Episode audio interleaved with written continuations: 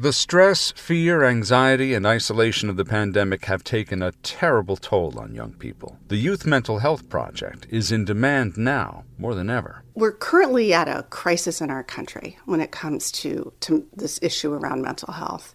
Um, and if we don't start talking about our children and the fact that they have mental health, both good mental health and bad mental health, then we're never going to get past crisis intervention in our country. Randi Silverman started this parent support network in Westchester after a very personal struggle. When my middle son was very young, he started showing signs of what I now know is severe anxiety he started becoming afraid of everything, afraid to go on the bus, afraid to go to school, started quitting all of his activities, didn't want to play with friends, became very, very irritable.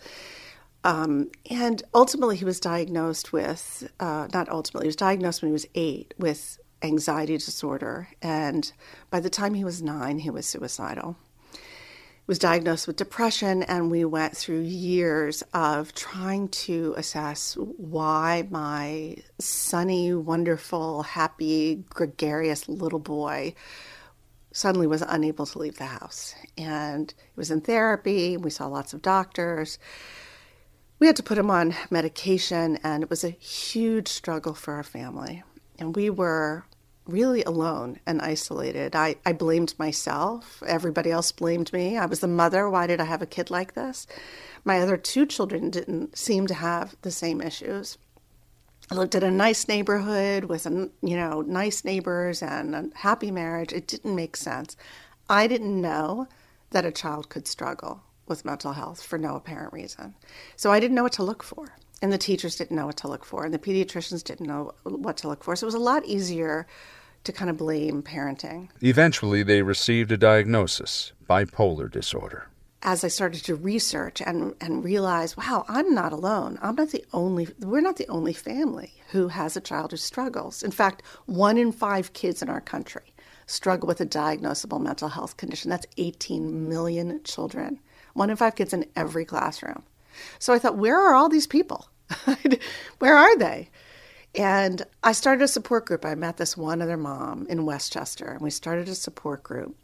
And we weren't sure if anyone else would show up. In our first meeting, 20 parents showed up from all over Westchester. That was 15 years ago. And what I realized is we were all suffering alone and in silence because we didn't know. Randi Silverman was determined to reach other families suffering in silence. We ended up making a movie called No Letting Go, which is available on Amazon, and it follows the story of a journey of a family whose child struggles with mental health and, and what they go through, what what their family goes through, the siblings, what the siblings experience, how it impacts the marriage, how the the neighbors and friends around them react. And and it really is based on the true story of, of my family. But it's also based on the millions and millions of families out there like mine who struggle in isolation. The movie resonated. Families would come up to me over and over and over again and whisper in my ear and say, You're the only family I've ever met. I didn't know. I thought it was just me. And then there would be a line of 20 parents all saying the same thing. And I thought, This isn't right. That we should all be able to find each other. The Youth Mental Health Project brings families together. What if we had parent support groups in every community?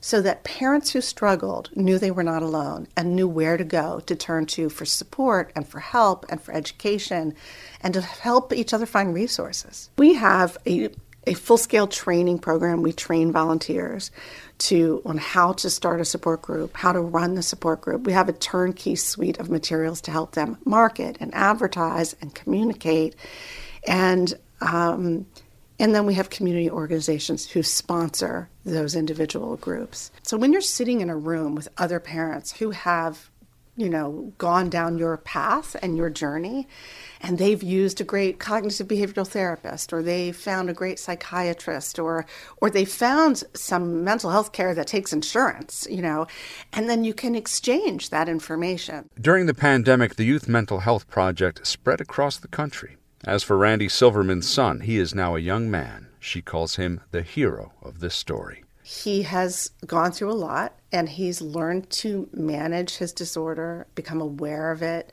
know what he has to do to take care of himself. In Westchester, Sean Adams, WCBS News Radio 880.